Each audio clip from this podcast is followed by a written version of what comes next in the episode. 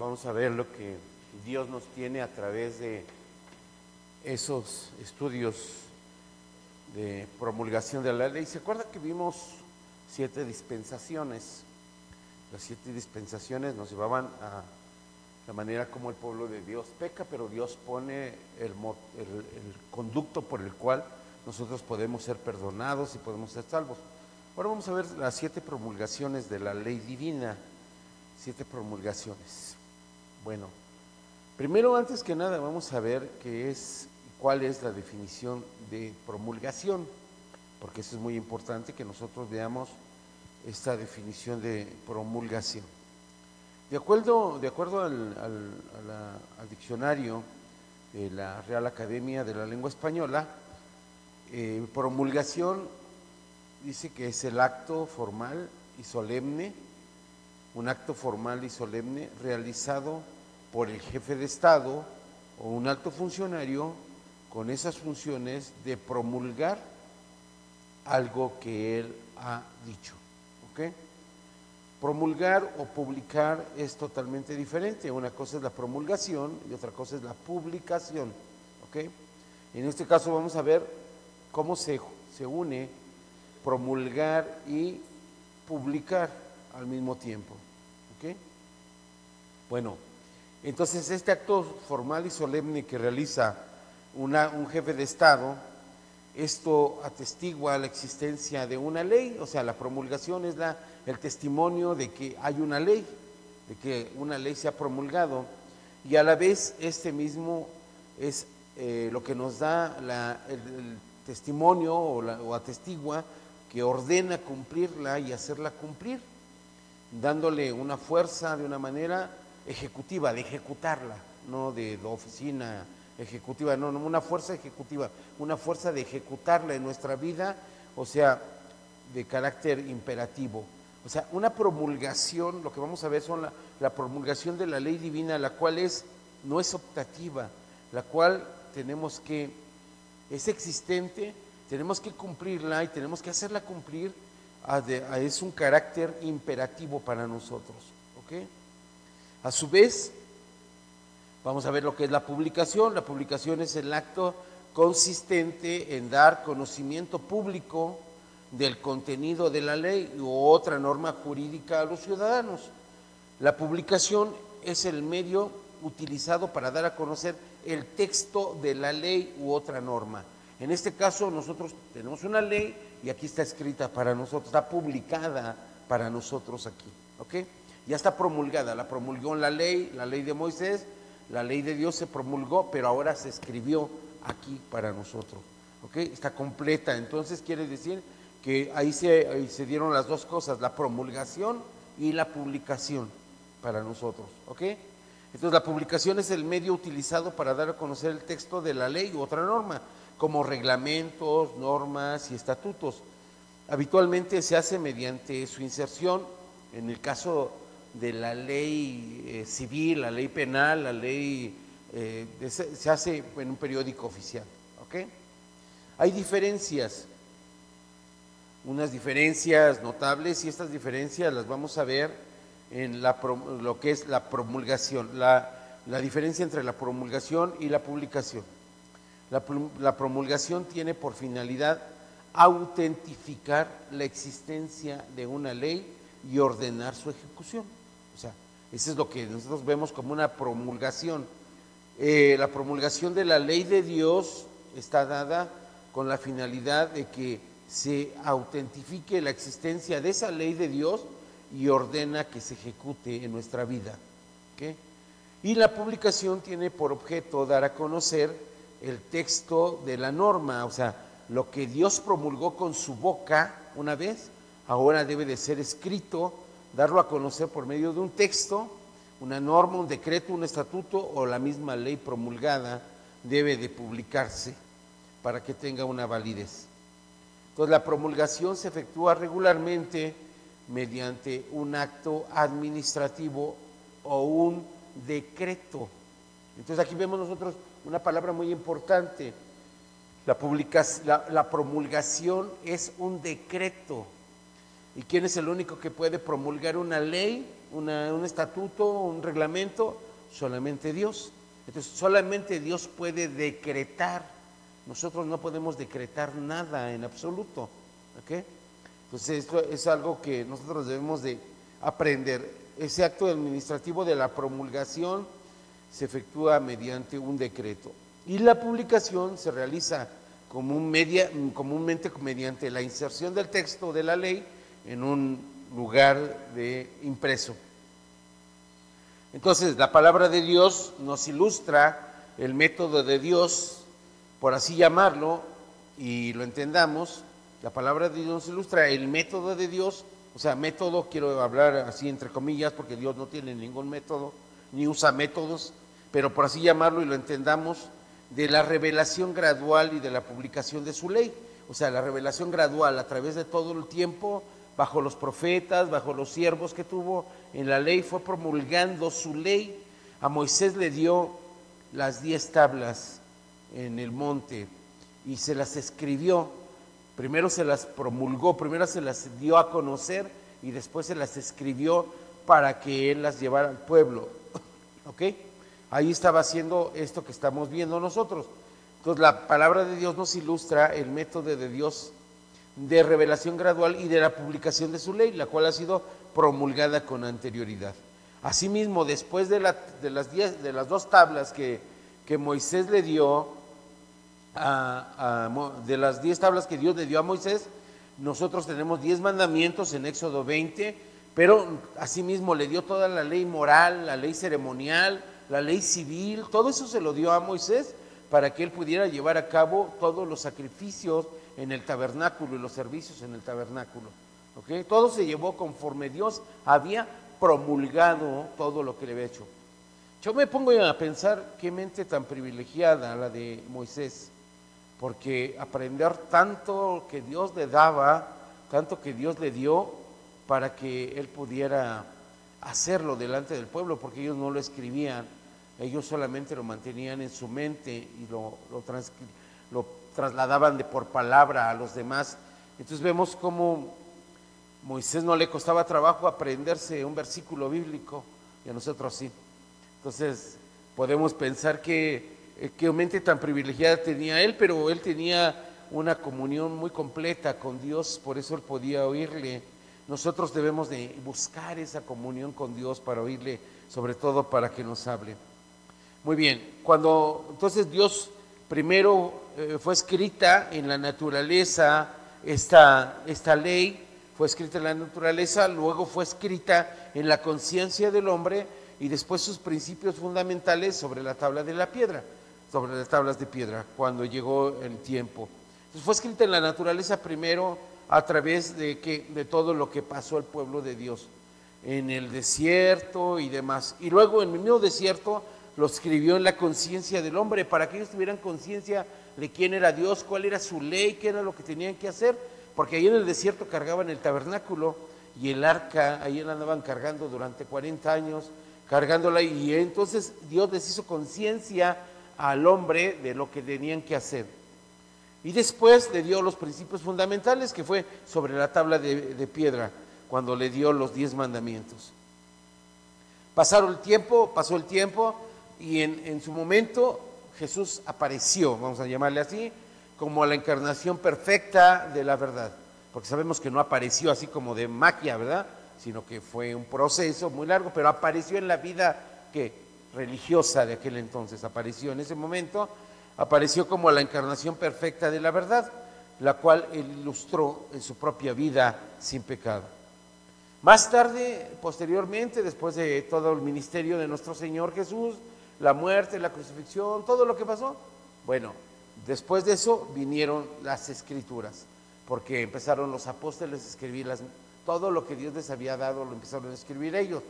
La, la, publicación de la promulgación de Dios, ahí empezaron ellos a publicar todo lo que Dios había promulgado por su boca y lo que ellos conocían de oídas nada más. Entonces eh, fue una promulgación, una publicación más amplia y completa de lo que ellos habían oído. En segunda carta a los Corintios 3.1, vamos por favor.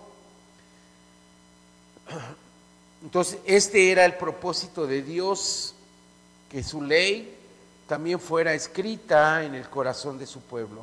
Había un propósito en la promulgación, había un propósito en la publicación. Y yo me pongo a pensar que Dios promulga su ley en nosotros para que quede escrita en nuestros corazones, para que nuestro corazón entonces sea que renovado, sea transformado por medio de esa publicación en nuestra vida.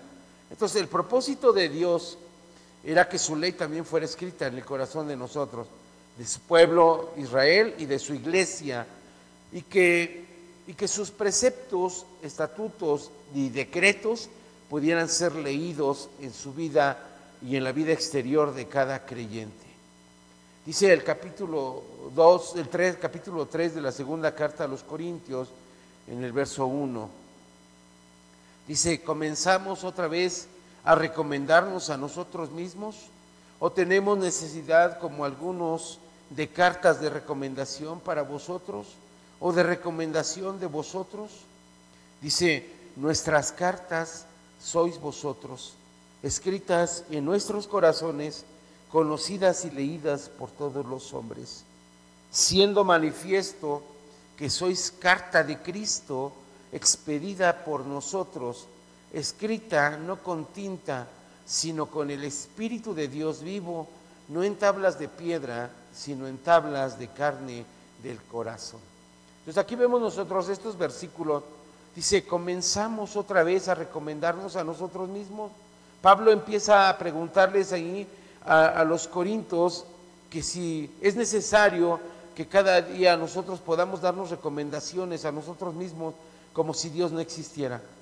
Dice, o tenemos necesidad, como algunos, de cartas de recomendación para, para vosotros o de recomendación de vosotros. Y aquí vemos cómo eh, Pablo les dice que el mundo estaba dentro de la iglesia porque ellos buscaban cartas de recomendación. Cuando uno, bueno, en aquel entonces, no sé ahora si lo hagan, yo desconozco, hace mucho tiempo que dejé de, de ser empleado, pero cuando terminaba uno un trabajo en alguna empresa, eh, le daban a uno una carta de recomendación para que fuera uno a otro lugar y pudiera uno extenderla y decirle, mira, aquí está, me recomienda tal empresa, trabajé con ellos y ya, y así de esa manera iba uno, yo junté como 20 cartas así de, recomendación de los trabajos que tuve. Entonces, esas cartas es lo que dice Pablo aquí, dice, o tenemos necesidad como, como algunos, habla del mundo, de cartas de recomendación para vosotros o de recomendación de vosotros. Y entonces le da la respuesta a los de Corinto y les dice que nuestras cartas sois vosotros, o sea, nosotros mismos somos carta escrita, dice, escritas en nuestros corazones.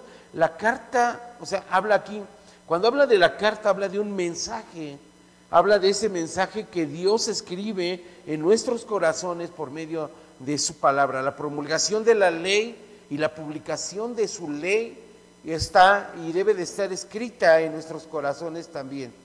Dice, debe de ser conocidas esas cartas, conocidas y leídas por todos los hombres. O sea, cuando nosotros cuando nosotros decimos que somos cristianos, cuando nosotros decimos que somos hijos de Dios, debemos permitir que vean a quién, a Cristo en nuestra vida. Debemos de permitir eso porque esa, esa es la manera como la carta está escrita en nuestro corazón. Esa carta es el mensaje de Cristo, el mensaje de salvación que debe de estar escrito en nuestro corazón. Y es lo que Pablo está diciéndolos aquí. Dice que esas tablas, esas, esas cartas escritas en nuestros corazones deben de ser conocidas y leídas por todos los hombres. O sea, todos deben de leer a quién? A Cristo en nuestra vida. Mira, mira, así como ves a esa persona, así como ella, esa persona, así, así como ella es Cristo. Ellos deben de ver esa imagen y semejanza que debemos de adquirir con ello. Dice el versículo 3, siendo manifiesto, o sea, manifiesto quiere decir que todo el mundo lo ve, una manifestación es algo que se deja ver, dice, siendo manifiesto que sois carta de Cristo expedida por nosotros. O sea, cuando yo te compartí el Evangelio, Tú ahora eres una carta expedida por mí de Cristo. ¿Ya me entendiste? Porque tú eh, tienes el Evangelio en tu corazón, tienes el Evangelio en tu vida. Dice, escrita no con tinta, sino con el Espíritu de Dios vivo, el que mora en nosotros. Ahí cuando nosotros escribimos una carta en cualquiera de nuestros hermanos, parientes o familiares que tenemos que no son conversos y ellos se convierten, ahora nosotros podemos decir que son una carta de Cristo expedida por nosotros, porque nosotros le compartimos el Evangelio y ahora ese Espíritu de Dios vive en ellos. Entonces, la promulgación de, la, de la ley primero y luego va escrita, dice, no en tablas de piedra, sino en tablas de corazón, de carne del corazón. O sea, la palabra de Dios debe de escribirse no en las tablas, no en papel, debe de escribirse en el corazón de cada uno de nosotros. En Hechos 18, 27 habla de algo muy importante. Vamos a ver Hechos 18, 27.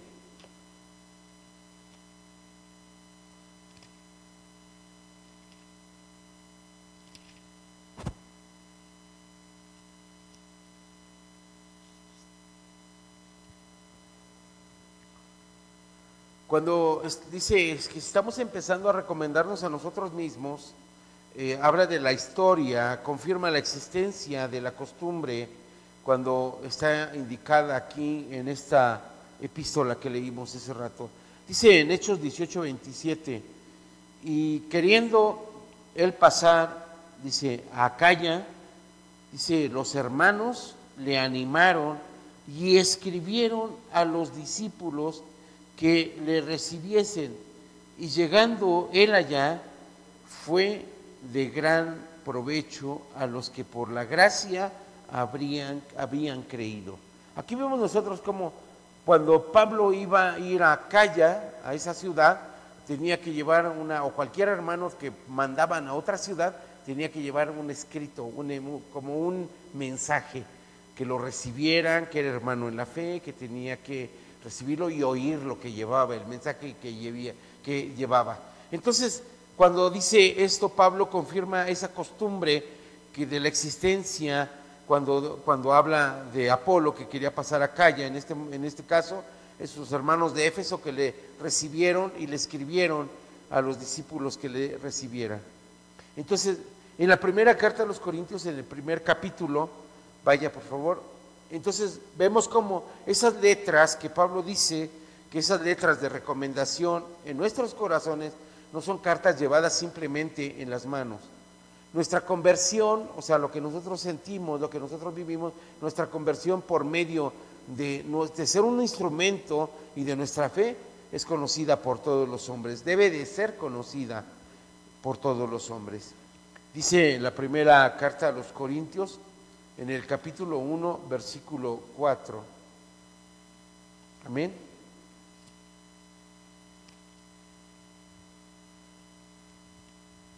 ¿Ya lo tiene? Dice, gracias doy a mi Dios siempre por vosotros, por la gracia de Dios que os fue dada en Cristo Jesús, porque en todas las cosas fuisteis enriquecidos en Él en toda palabra y en toda ciencia. Así como el testimonio acerca de Cristo ha sido confirmado en vosotros. El testimonio de, Cristo, el cual ha sido esa manera en cómo debemos de llevarlo a nosotros, que es confirmado en cada uno de nosotros. Dice en el 7, de tal manera que nada os falta en ningún don, esperando la manifestación de nuestro Señor Jesucristo el cual también os confirmará hasta el fin, para que seáis irreprensibles en el día de nuestro Señor Jesucristo. Aquí vemos nosotros, como dice el versículo número 4, gracias doy a mi Dios siempre por vosotros, por la gracia de Dios que os fue dada en Cristo Jesús. Porque en todas las cosas fuimos enriquecidos en Él, en toda la palabra y en toda ciencia. Aquí, esta frase, en toda palabra y en toda ciencia, y las gracias que le está dando es por la porque nosotros llevamos escrito en nuestro corazón la promulgación de la ley y la promulgación de la ley nos hace que cuando nosotros caminamos equivocadamente o vamos desviando nuestra vida, nos regresa al camino correcto. Por eso esa ley debe de estar escrita, promulgada en nosotros y publicada en nuestra vida. Esa es la parte muy importante para que tengamos ese conocimiento de esa palabra, dice el versículo 5. Dice el versículo 6, así como el testimonio acerca de Cristo ha sido confirmado en vosotros. Cuando habla de esta confirmación, habla del Espíritu Santo. Y el testimonio acerca de Cristo solamente se puede dar a través del Espíritu Santo, no se puede dar de otra manera. Dice en el 7, de tal manera que nada os falta en ningún don. Cuando habla de ningún don, no está hablando de los dones de, Efesios, ni de los dones de, del 12 de Corinto, ni está hablando de Romanos, no está hablando de esos dones. Está hablando de todo lo que Dios nos da como suficiencia para que nosotros seamos testigos y esperemos la manifestación de nuestro Señor Jesucristo. O sea, el don es el don de la paciencia, el don del amor, el don, haga de cuenta que estamos hablando del fruto del Espíritu Santo, ¿ok? Eso es lo que está hablando aquí Pablo cuando dice que no nos falta ningún don en ningún don, ¿ok? Dice el versículo 8, el cual también os confirmará hasta el fin. El Señor Jesucristo, cuando esperamos su manifestación, Él nos va a confirmar hasta el fin. ¿Qué es eso de confirmarnos hasta el fin? Nos va a redimir. Él va a estar siempre con nosotros todos los días hasta el fin del mundo y la redención va a llegar al final para que seamos irreprensibles en el día de nuestro Señor Jesucristo. La, la parte más importante es que si Cristo cuando venga por su iglesia no ve la promulgación y la publicación de la ley en tu vida, o sea, Él no va a poder confirmarte hasta el fin. La publicación, la publicación y la promulgación de la ley divina en nuestra vida, todo lo que vamos a ver en las siete leyes, en las siete promulgaciones, son muy importantes porque necesitamos saber qué es lo que tenemos nosotros que tener y qué confirmar nosotros para que podamos ser y esperar en Cristo. En el capítulo 9 de ese mismo libro, esta palabra está escrita por la memoria y el cariño en lo más íntimo de nuestro corazón que es llevada a donde quiera que voy, dice Pablo, es mi carta de recomendación. En el capítulo 9, versículo 2, hay algo muy interesante. Dice Pablo, si para otros no soy apóstol, para vosotros ciertamente lo soy. Porque el sello, fíjese bien, el sello de mi apostolado soy vosotros en el Señor. Aquí vemos cómo Pablo habla y dice para sí mismo que sabidas y leídas son las palabras relacionadas en la raíz y en todo lo que él les hablaba, de lo que él les hablaba para que entendieran y comprendieran el mensaje. Dice, si para otros no soy apóstol, o sea, si para otros no he sido enviado a predicarles la palabra del Evangelio, para ustedes sí, a ustedes sí vengo a promulgarles el Evangelio, vengo a decirles lo que tienen que hacer. Dice, porque el sello de mi apostolado es la conversión de cada uno de ustedes. Que yo deje escrito en su corazón y deje promulgado en su vida la ley de Dios para que la puedan vivir. Eso es lo que Pablo estaba hablando ahí. Entonces vemos cómo somos conocidos como convertidos por conocimiento general de la palabra. Entonces somos conocidos más particularmente por reflejar la doctrina de Cristo en nuestra vida cristiana. ¿Ok? Bueno, la epístola de eh, la primera carta a los Corintios en el capítulo 4, versículo 2 y en el 14, 25. Vamos a leerlo, por favor. Capítulo 4 de la primera carta a los Corintios, versículo 2, primero.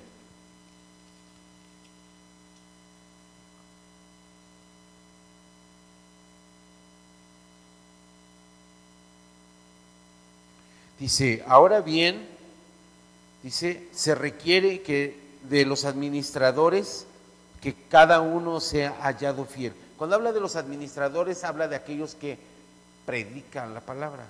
¿ok? Estamos hablando en este capítulo del ministerio de los apóstoles, en el caso de Pablo. Entonces dice que lo dice él, escribe, dice, ahora bien, se requiere, es un requisito, se requiere de los administradores, o sea, de aquellos que van a predicar su palabra, que cada uno sea hallado fiel. La fidelidad entonces es muy importante porque porque la fidelidad se logra en nuestra vida a través de la promulgación de la ley en nuestros corazones, la promulgación de la ley en nuestra vida y escrita en nuestros corazones para que la gente pueda leerla y pueda leer a Jesucristo en nuestra vida. Esa promulgación de la ley en nuestros corazones y en nuestra escrita, en nuestra vida, es para que nosotros demos testimonio de que Cristo vive en nosotros, de que somos cristianos. En el 14:25 de esa misma carta.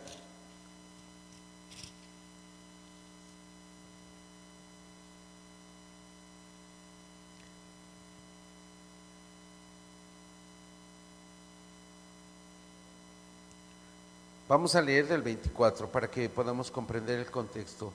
Dice, pero si todos profetizan y, entre, y, entra algún incrédulo eh, e indocto, por todos es, es conocido, por todos es juzgado, lo oculto de su corazón es, se hace manifiesto y así, postrándose sobre su rostro, adorará a Dios, declarando que verdaderamente Dios está entre vosotros.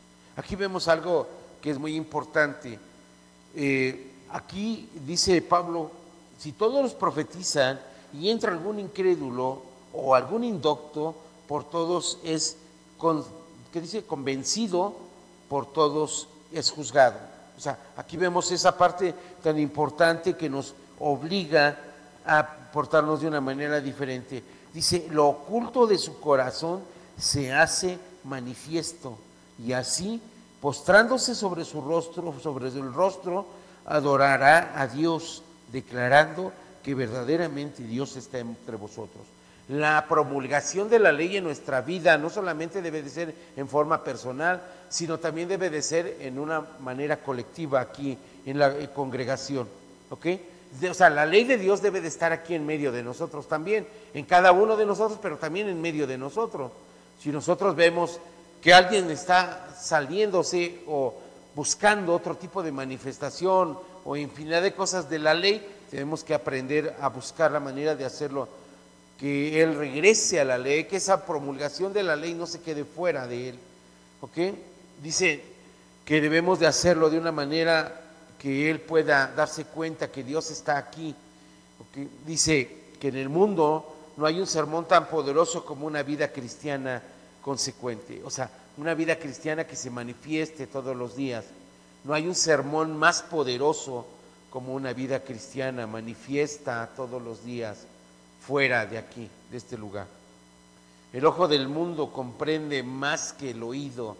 Cuando el ojo del mundo ve a cada uno de nosotros y dice que tú eres cristiano, por tú promulgas que eres cristiano, debes también escribir en tu cuerpo, en tu vida, en tu mente, en tu corazón, esa misma ley, para que ellos puedan leer precisamente a Cristo y ese sermón poderoso de tu vida cristiana, viendo con el ojo, comprende más que el oído. La vida de los creyentes son los únicos libros religiosos que el mundo lee. O sea, no leen otra cosa. Ellos te andan viendo, te observan a ti todos los días, cómo te comportas, cómo vives, cómo te conduces, cómo tratas a tu familia, cómo tratas a todo. Todo te andan viendo, todo te observan por eso el mundo comprende, el ojo del mundo comprende más que el oído. Las vidas de los creyentes como nosotros son los únicos libros religiosos que ellos leen. Cuando nosotros leemos algo muy importante, como lo que escribió Ignacio Epsum, un teólogo religioso de aquel entonces, dice, dad a los incrédulos la oportunidad de creer por medio de vosotros.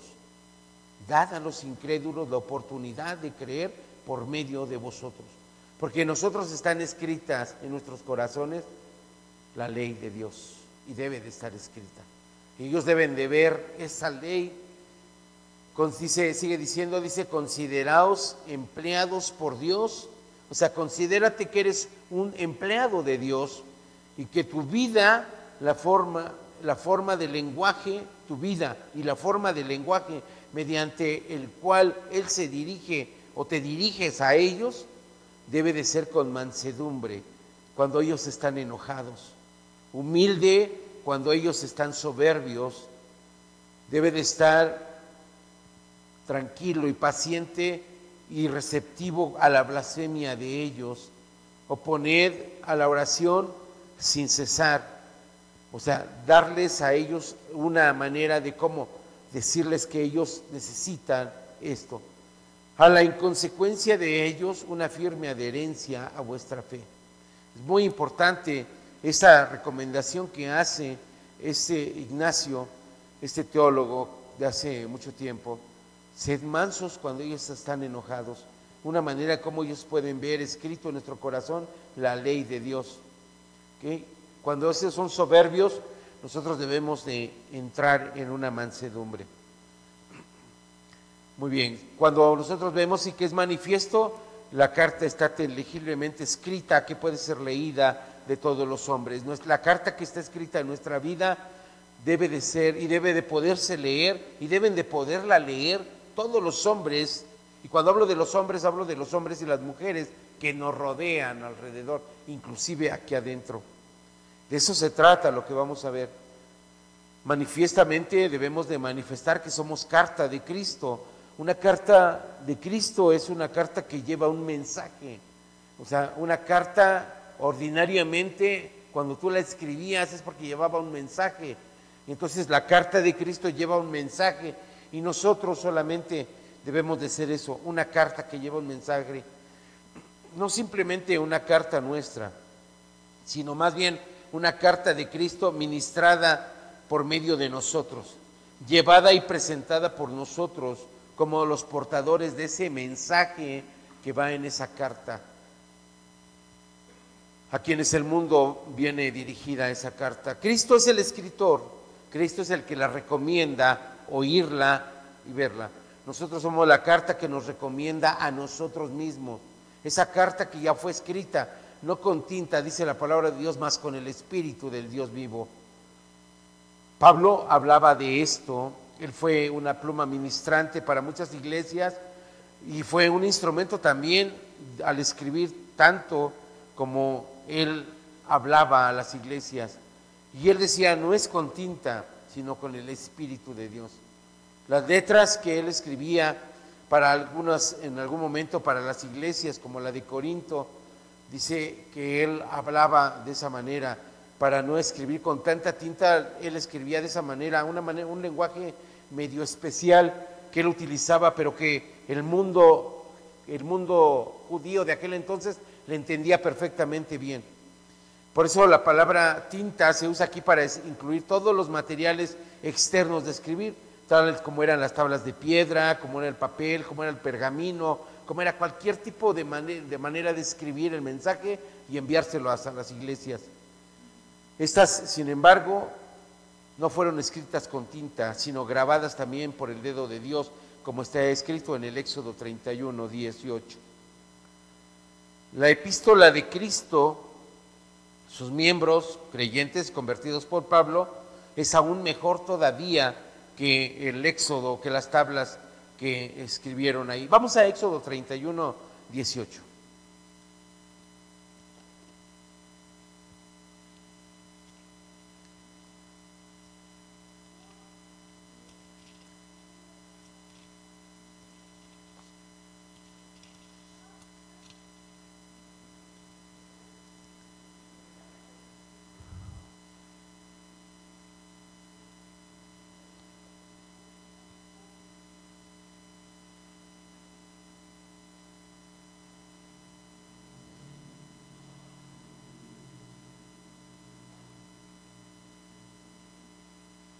¿Ya lo tiene? Dice, y, dijo, y dio a Moisés cuando acabó de hablar con él en el monte del Sinaí. Primero, ¿qué hizo? Primero, ¿qué hizo Dios con Moisés? Primero habló, primero promulgó la ley, ¿ok? Primero decretó la ley. Moisés ah, se la dio a Moisés, se la dio como un decreto. Primero Dios le decretó a, a Moisés la ley. Dice, en el monte de Sinaí, le dio, después de que terminó de hablar con él, le dio dos tablas del testimonio. ¿Qué era eso? Entonces él es que él publicó lo que había hablado con Moisés como un testimonio de que Moisés había estado con quién? Con Dios. ¿Ok? Entonces, ¿qué es lo que nos enseña a nosotros esto de, de este versículo? Que nosotros debe de verse nosotros como se vio en Moisés y debemos de llevar un testimonio. Él llevaba las tablas las tablas de la ley para que el pueblo viera que había estado con Dios. Nosotros qué debemos de llevar delante de la gente? Debemos llevar el Evangelio, el mensaje del Evangelio para que crean que nosotros estamos con Dios y que Dios está con nosotros. Ese es el mensaje que nosotros tenemos ahí. Dice, además de eso, dice en el, en el 18, que las tablas de piedra escritas con el dedo de Dios. O sea, no fueron escritas con otra cosa, sino con el dedo de Dios. Pase al siguiente capítulo, en el versículo 16, dice, y las tablas eran obra de quién?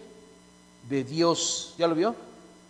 En el versículo 32, 16, dice, y las tablas eran obra de Dios, y la escritura era escritura de Dios, grabada sobre las tablas. ¿De quién era entonces el decreto?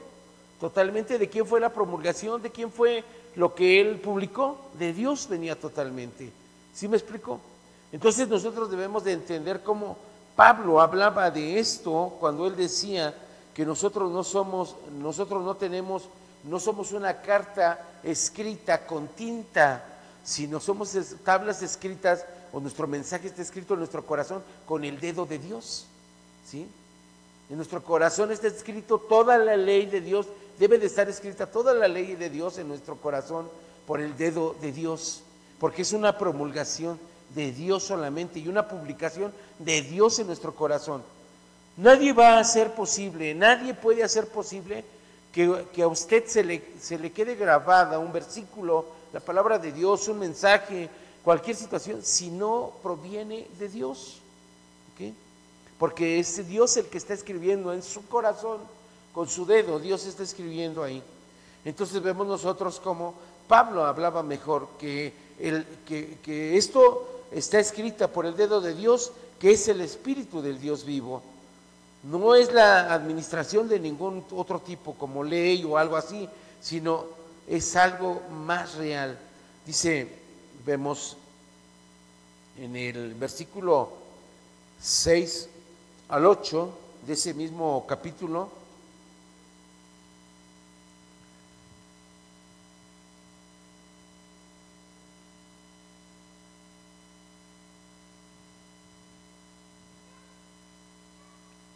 ¿Ya lo tiene?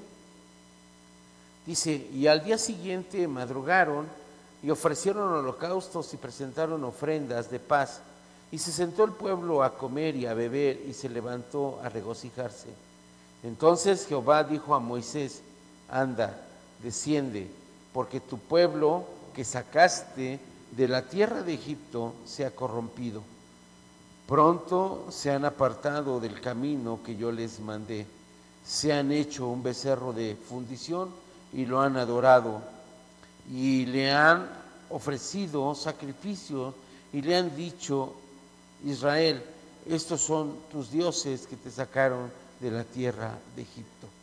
Aquí vemos nosotros cómo, entonces, nada, nada que no sea esto que Dios está escribiendo en nuestro corazón, esto que Dios está escribiendo en nuestra vida, como es esta parte tan importante de su ley en nuestro corazón, hermano, no puede hacer nada en nuestra vida, no puede quitarnos ni librarnos de la muerte, nada de ello, no puede quitarnos absolutamente de ningún, de ningún daño.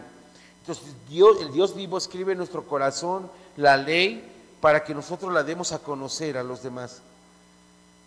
No está escrita en las tablas de piedra ya como lo eran los diez mandamientos, está escrita en la, carne, en el corazón nuestro. Todos los mejores manuscritos se leen sobre nuestros corazones son las tablas de la carne. O sea, toda la ley y la gracia debe de leerse en nuestros corazones, debe de leerse en nuestra vida. Eso es lo que Dios quiere que nosotros aprendamos durante estas siete eh, promulgaciones que vamos a ver de la ley divina, que debe de estar escrita en nuestro corazón, que debe de estar ahí para que nosotros demos a conocer como manuscritos sobre nuestros corazones, que son las tablas de carne. Una vez eran espiritualmente vuestros corazones lo que se afectó en las tablas de la ley. físicamente tablas de piedra, pero Dios ha quitado el corazón de piedra de vuestra carne y os ha dado un corazón de carne, dice su palabra. Entonces ya no está escrita en piedra, ahora está escrita en nuestros corazones de carne. Ya cambió, ahora es algo de carne, no carnal, ¿eh? de carne, es diferente. Cuando está escrita en nuestro corazón de carne, no es un corazón carnal, o sea, no, eso es algo diferente, ¿ok? Es de entre vuestra carne. Nuestra naturaleza carnal es diferente. Ezequiel 11, 19, por favor.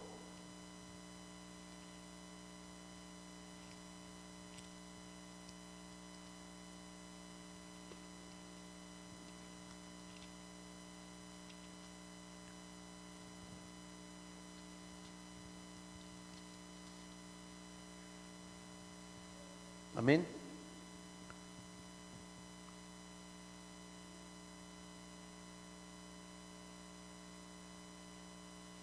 ¿Ya lo tiene? Dice, y les daré un corazón y un espíritu nuevo. ¿Qué nos va a dar? Un corazón y un espíritu nuevo. No es el mismo que tenías antes. O sea, no es el mismo que tenías tú. Es el corazón nuevo que te ha dado Dios y un espíritu nuevo que Dios te ha dado. Un espíritu que el cual se va a comunicar con Él y va a va a tener sed de Dios, va a tener esa necesidad de Dios. Ese espíritu nuevo dice, pondré dentro de ellos y quitaré el corazón de piedra de en medio de su carne y les daré un corazón de carne. O sea, quitará de en medio de nuestra, de nuestra carne, ahí sí habla de la carnal, va a quitar ese corazón carnal que teníamos y nos va a poner un corazón de carne de Él en medio de nuestra carne, que es totalmente, eso está refiriendo al Espíritu Santo, el corazón de carne, que va a ir dentro de nosotros. Habla del Espíritu Santo. ¿Ok? En, en ahí mismo, en el capítulo 36 de ahí mismo de Ezequiel, versículo número 26.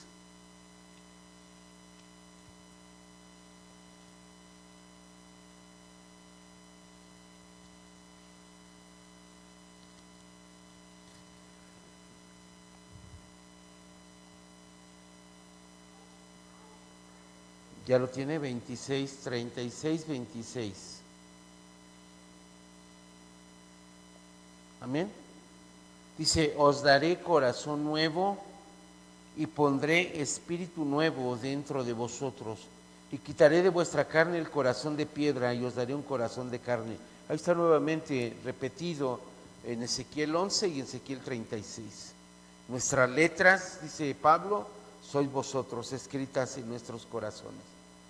Así Cristo en primer lugar lo ha hecho, ha hecho eso en nuestros corazones. Él escribió el Evangelio de la salvación en nuestros corazones. Él escribió en nuestro corazón la ley de Dios porque Él nos enseñó. Dice, yo no he venido a, a derogar la ley, sino a abrogar la ley, sino a que se cumpla la ley. Él nos enseñó a que la ley tenía que estar en nuestros corazones también. Dice, yo llevo sobre mi corazón como testimonio a todos los hombres lo que Dios por su espíritu ha escrito en mi corazón. Proverbios 3.3.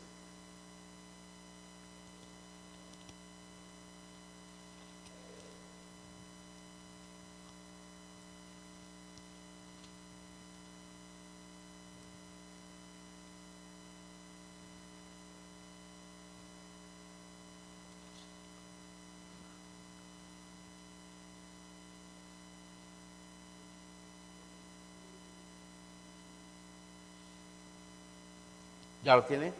Dice, nunca, nunca que se apartará de ti, ¿qué? La misericordia y la verdad. Dice, átalas a tu cuello, escríbelas en la tabla de tu corazón. ¿Sí? Ahí vemos cómo debemos, dónde debemos de nosotros atar la palabra de Dios, la promulgación de la palabra de Dios para nosotros para que cumpla el propósito debe de estar escrita en nuestro corazón. Ahí es el corazón que Dios ha puesto. En el capítulo 7 de ahí mismo, versículo 3.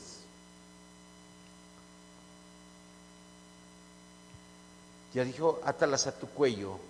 Ahora en el, capítulo 7, versículo 3 dice, lígalas a tus dedos y escríbelas en las tablas de tu corazón, en la tabla de tu corazón nuevamente. Pero tiene que estar ligada a tus dedos.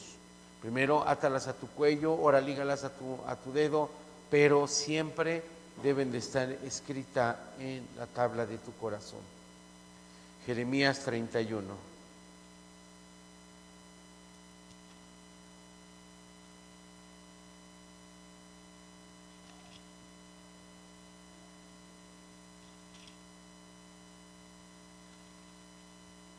Versículo 31.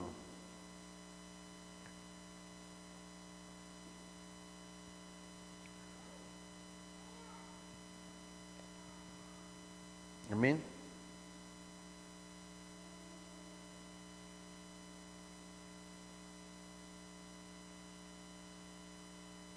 Dice, he aquí que vienen días, dice Jehová, en los cuales haré nuevo pacto con la casa de Israel y con la casa de Judá, no como el pacto que hice con sus padres el día que, tomé su mano para sacarlos de la tierra de Egipto, porque ellos invalidaron mi pacto, aunque fui yo un marido para ellos, dice Jehová pero este es el pacto que haré con la casa de Israel después de aquellos días, dice Jehová.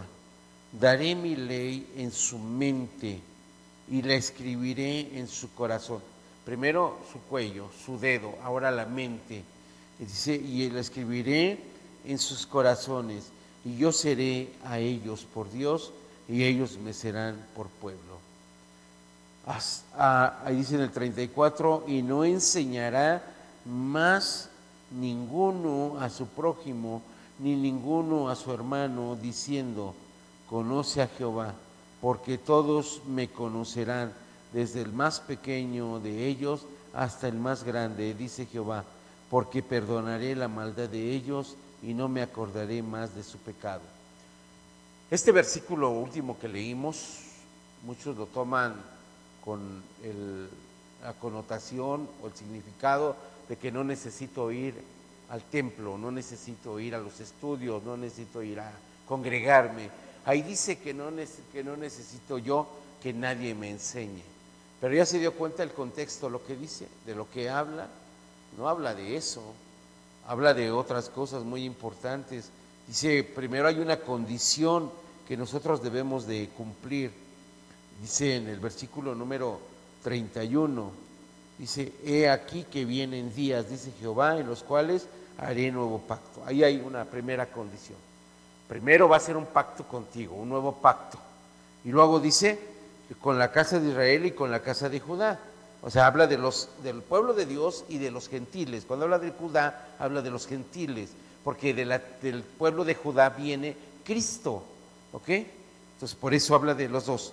Y dice, no como el pacto que hice con sus padres el día que tomé su mano para sacarlo de la tierra de Egipto, porque ellos invalidaron mi pacto, aunque fui yo un marido para ellos, dice Jehová. ¿Por qué dice que invalidaron su pacto? Porque lo acabamos de leer ese ratito, hace unos versículos anteriores, que ellos hicieron que una fundición, un ídolo de fundición. Ahí invalidaron el pacto con él. ¿okay? Ahí perdieron esa fidelidad que debían de mantener con Él. Entonces aquí vemos nosotros cómo ese versículo cumple otra. No debemos de ser, primero va a ser un nuevo pacto con nosotros, después tenemos que ser fieles. Y luego además dice en el versículo número 33, pero este es el pacto que haré con la casa de Israel después de aquellos días, dice Jehová, daré mi ley en su mente. Aquí habla de algo que tenemos que tener. La, la palabra de Dios siempre debe de estar primero en qué? En nuestra mente. La palabra de Dios siempre debe de entrar en nuestra mente. Cuando entra por nuestros oídos, se queda en nuestra mente. Pero no se debe de quedar ahí. Dice ahí enseguida, dice, y la escribiré, ¿en dónde? En su corazón. O sea, la, ley, la, la palabra de Dios que oímos se queda en la mente, pero esa, esa palabra debe de bajar al corazón para que pueda ser promulgada y pueda ser vista por todos aquellos. ¿Me explico? Eso es muy importante, las cosas que tenemos que hacer. Antes de entender el último versículo que yo les dije, dice, y yo, entonces cuando tú hagas esto, que dejes que, la, que tu mente se llene de la palabra de Dios, del mensaje de Dios, y baje a tu corazón, tú permitas que la palabra baje a tu corazón, dice él, que tú, entonces él va a ser tu Dios y tú vas a ser su pueblo. Qué promesa tan hermosa tenemos ahí, pero tenemos que cumplir ciertas cosas, acuérdense. Primero el cuello, luego el dedo, ahora la mente, para que baje a nuestro corazón. ¿Por qué el cuello? ¿Por qué el dedo? ¿Y por qué la mente? Bueno, eso lo vamos a ver en, la, en las siguientes promulgaciones, por qué dice eso. En las siete promulgaciones vamos a ver por qué dice esas cosas. Bueno, vamos a seguir. Dice en el último versículo, en el 34, dice, y no enseñará más ninguno a su prójimo ni ninguno a su hermano. Aquí dice esto, ¿por qué? Porque si tú oyes la palabra de Dios, has cumplido con todo lo que Dios te está pidiendo, permites que la palabra entre a tu vida, baja tu corazón, tú no necesitas que alguien te esté dice y dice y dice y dice lo que tienes que hacer. A eso se refiere. O sea, no te tiene que decir, no, no, no, no hagas esto porque me acuérdate que es pecado. ¿Por qué? Porque ya está en nosotros. Y sabemos que no debemos de hacerlo. ¿Por qué? Porque la ley nos dice que es pecado. ¿Ok? Entonces, por eso es que nos dice esto. Nadie te enseñará. ¿Qué dice? Nadie estará atrás de ti siguiéndote para que hagas lo correcto delante de Dios. No habla de enseñanza de la palabra de Dios, que es lo que ellos toman de un, ese texto para sacarlo de contexto y hacerlo un pretexto. ¿Ok? Entonces, eso habla de eso, de que no necesitarás que alguien te esté cuidando tus pasos, que se esté fijando en ti para ver dónde te equivocas y decirte, no, no, no, a ver, corrígete, vente, hazte para acá. No, porque la misma ley que vive en ti y está escrita en tu corazón, que ya entró a tu mente y bajó a tu corazón, te va a redarguir, te va a corregir, te va a exhortar, te va a instruir a que tú vivas de esa manera. ¿Me explico? Eso es lo que habla este, este versículo 34 no habla de otras cosas, no habla de alejarte, no habla de, que tú ya sabes todo, ahora ya no, mejor me quedo en mi casa, yo leo, no necesito que nadie me enseñe, no necesito que nadie me diga. No, no es eso lo que está hablando. Si vemos el contexto y si seguimos leyendo, nos sigue diciendo lo mismo. Que lo, que, lo que habla él es la palabra de Dios que debe de estar escrita en tu corazón. ¿Ok? Bien. Entonces aquí vemos esa particularidad del estilo de Pablo que dice, de su manera de decir eh, y de salir a la mención de esa palabra que habla de la tinta, en la cual no está escrita en nuestros corazones con tinta. La palabra de Dios está escrita en nuestros corazones con el dedo de Dios, que es el Dios el que escribe en nuestro corazón, en nuestra alma, en nuestro espíritu, escribe esa ley para que ella nos exhorte y nos redarguya y nos enseñe a caminar. ¿Ok? Entonces la palabra como Pablo habla de esta manera y podemos hablar finalmente en el capítulo 2, el versículo 14 al 17.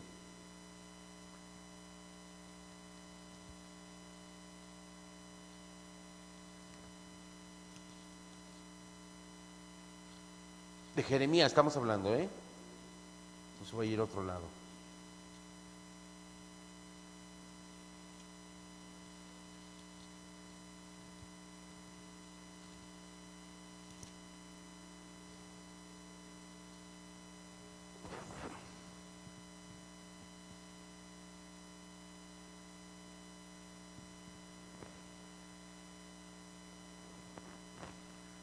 ¿Ya?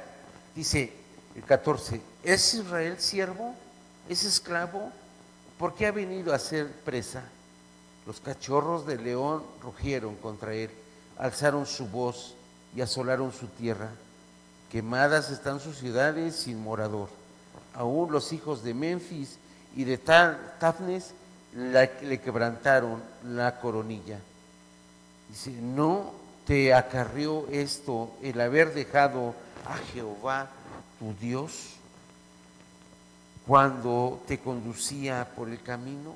Todo esto que les aconteció al pueblo de Dios le aconteció por no oír la voz de Dios, por no escuchar y no permitir que se escribieran la ley en sus corazones, porque ellos buscaron las cosas idolátricas, infieles, fueron con Dios.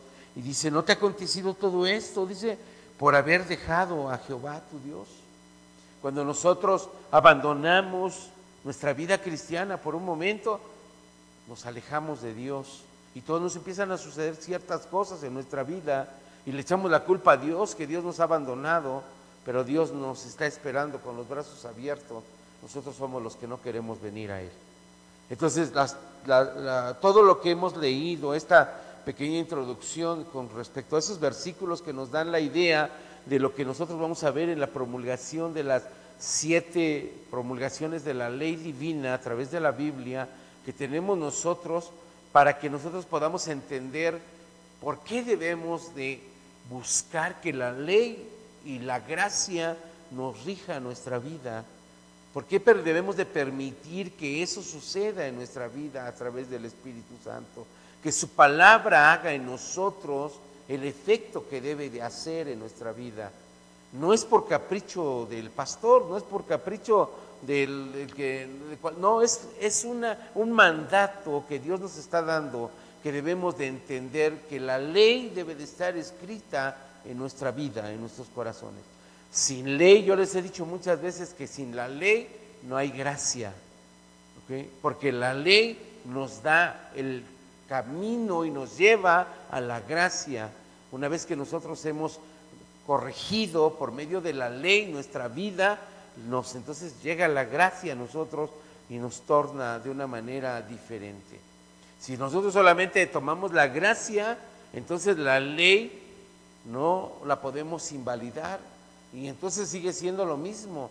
No hay gracia porque la gracia no es libertinaje, la gracia es libertad y es diferente totalmente. Y cuando solamente tomamos la gracia para nuestra vida, la hacemos un libertinaje, la hacemos una ensalada y no hacemos nada con ella. Esa es una verdad. Entonces tenemos que entender por qué debemos de, de mezclar las dos cosas en nuestra vida, la gracia, la ley primero, para que la gracia sea la, la que nos lleve a ejecutar esa promulgación de la ley. O sea, la, ley nos va a promulgar y la gracia nos va a hacer publicarla para que todos los demás la puedan leer en nosotros. ¿Ya me entendió? Es esa manera de cómo debemos de vivir en nuestra vida cristiana. ¿Sí? ¿Ok? Bueno. Esa fue una pequeña introducción de lo que vamos a ver a partir de la siguiente semana, las siete promulgaciones de la ley divina. ¿ok? Vamos a iniciar la semana que entra con ello, así que no se pierda ninguno de esos eh, eventos porque vamos a estar, va a estar muy interesante lo que vamos a hacer. ¿ok? Bueno, vamos a orar, póngase de pie. Señor Dios, Padre eterno, todopoderoso, te damos gracias esta tarde noche, Señor, ya que tú nos has permitido estar aquí, en este lugar, para darte gloria, honra y alabanza. Señor, queremos conocerte y hoy, Padre Eterno, tú nos das la promesa de que vamos a conocerte más a través de tu palabra, a través de esta ley divina que has promulgado para nosotros, que debe de estar escrita en nuestra vida. Por medio de, estas, de, estas, de estos estudios que vamos a ver, Señor, abre nuestro entendimiento, y nuestro corazón para que escudriñe, Señor, en cada uno de estas, estos tiempos de palabra, Señor, para que veamos si realmente hemos aprendido la ley, para que la gracia nos dé la oportunidad de dar testimonio de ti. Ayúdanos, Padre mío, porque necesitamos caminar en tu palabra, necesitamos conocerte, no queremos que vengas y nos encuentres siendo ignorantes de tu palabra, Señor. Queremos conocerte y queremos ser, tener el conocimiento y la sabiduría que tú tienes para nosotros. Queremos saber que vamos a estar ahí contigo y de qué manera vamos a estar contigo, Señor. Gracias, Padre mío Todopoderoso, por esto que nos has dado el día de hoy, el conocimiento previo de lo que debemos de hacer en nuestra vida. Señor, gracias, Padre Eterno. Te rogamos que nos hables a nuestros corazones. En el nombre de Cristo Jesús. Amén. Amén. Le ofrendamos al Señor, hermano. Le damos una ofrenda. Señor Dios, Padre eterno, Todopoderoso. Te damos gracias esta noche, tú nos permitiste estar aquí y Señor, queremos darte una ofrenda, Padre Eterno. Esta noche queremos ofrendar de nuestra, de nuestra vida, Señor, de nuestro tiempo, pero también, Señor, queremos ofrendar de lo que tú nos has dado. Tú has sido suficiente con nosotros y nos has dado, Señor. No nos ha faltado nada desde que tú estás en nuestra vida, Señor. Gracias, Padre mío Todopoderoso. Hay escasez, hay carestía, Señor, sí, pero no te olvidas de nosotros. Alimento no nos falta, vestido, casa, Señor. Gracias, Padre mío, porque todo lo tenemos en tu misericordia y en tu amor. Señor, bendice esta ofrenda que hoy traemos delante de ti, Señor, que sea suficiente, Padre eterno, para las necesidades que tenemos que cubrir, Señor. Gracias, Padre mío, Todopoderoso. Te alabamos y te bendecimos, Señor. Bendice la mano que lo trae. Señor, abúndale y sobreabúndale, Padre mío Todopoderoso, en todo lo que ella necesite y que esta ofrenda no sea un agravio para su economía, Señor, sino sea una bendición, que su arteza, su aceite no deje de estar llena y deje de fluir, Señor. Bendícele su hogar, su vida, su trabajo, Señor, el fruto de sus manos. Bendito Dios, te damos gracias esta noche en el nombre de Cristo Jesús. Amén. Amén. Muy bien, pase a dejar su ofrenda y nos y quiero que tome asiento tantito, voy a darle unos anuncios rápidamente antes de que nos vayamos, ¿sí?